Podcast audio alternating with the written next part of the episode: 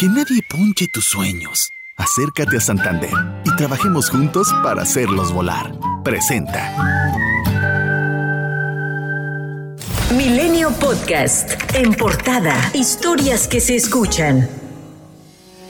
A través de un video publicado en Twitter, el consejero presidente del INE, Lorenzo Córdoba, indicó que el instituto está trabajando contra reloj en los lineamientos para un eventual proceso de revocación de mandato contemplado en la Constitución. Aseguró que el INE no pretende legislar respecto al eventual proceso de revocación de mandato, sino tomar las previsiones presupuestales y logísticas para que en caso de promoverse y llevarse a cabo, ese ejercicio sea democrático, legal y exitoso, pues la ley secundaria sobre la revocación de mandato debió aprobarse por el Congreso de la Unión hace más de 430 días. El INE no pretende legislar ni sustituir al Congreso en sus facultades y atribuciones constitucionales, como se ha venido diciendo, pero tampoco puede, por retrasos que no le son atribuibles, poner en riesgo la eventual realización de ese ejercicio de democracia directa por dejar de tomar las previsiones necesarias en espera de una ley secundaria de revocación de mandato que, según el plazo estipulado por la Constitución,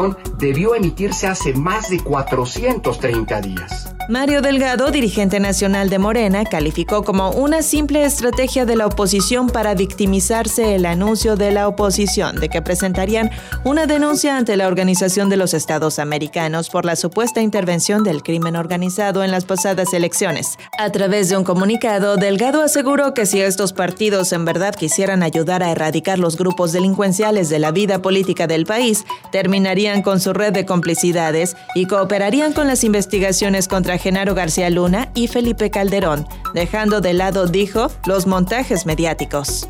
El coordinador del Partido Acción Nacional en la Cámara de Diputados, Juan Carlos Romero Hicks, advirtió que la estabilidad política del país no puede estar sujeta al capricho, a la presión ni a la urgencia del presidente Andrés Manuel López Obrador y celebró la fuerza del bloque de contención integrado por los partidos Acción Nacional, Revolucionario Institucional, de la Revolución Democrática y Movimiento Ciudadano en el Congreso para frenar el intento de convocar a periodo extraordinario y votar la ley de revocación de mandato. La fracción del PRD en la Cámara de Diputados dio la bienvenida a la megabancada de oposición que ya se conformó para la próxima legislatura. La actual coordinadora de los perredistas en San Lázaro, Verónica Juárez, sostuvo que la imposición de una mayoría artificial en la legislatura por terminar en la Cámara de Diputados fue un acto de autoritarismo que debilitó la división de poderes y concentró el poder en el Ejecutivo Federal.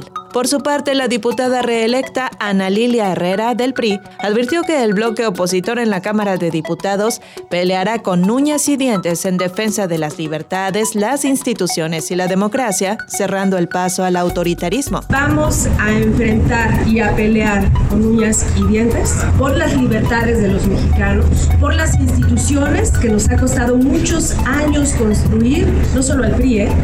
la oposición ha sido una parte fundamental en este proceso de construcción de, y consolidación de instituciones y de la democracia.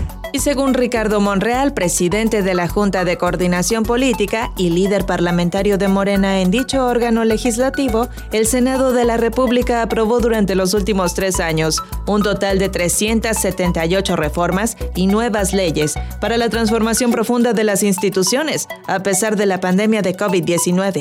El ex candidato presidencial por el PAN, Ricardo Anaya, acusó el sábado que el presidente Andrés Manuel López Obrador busca meterlo a la cárcel, esto tras el testimonio de dos testigos del caso de Emilio Lozoya. Ante la denuncia de persecución política, el ex candidato presidencial anunció que estará fuera por un tiempo. Es que si eres incómodo para un presidente que está obsesionado con tener todo el poder, que no soporta que lo critiquen, que nos ha dicho que o estás con él o estás contra él, la salida es esa, quitarte del camino, fregarte a la mala.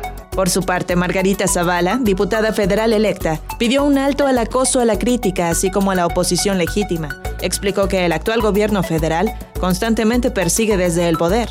La Fiscalía General de la República extraditó a Estados Unidos a Edgar Pineda Celis, alias El Chato, líder del grupo criminal Guerreros Unidos y aliado del cártel Jalisco Nueva Generación. Desde el año 2016, la DEA y México comenzaron a seguir los pasos del narcotraficante. La Corte Federal de Distrito de Georgia lo reclamó para ser procesado por los delitos de asociación delictuosa y contra la salud, por presuntamente coordinar la importación y distribución de metanfetamina a dicho estado americano.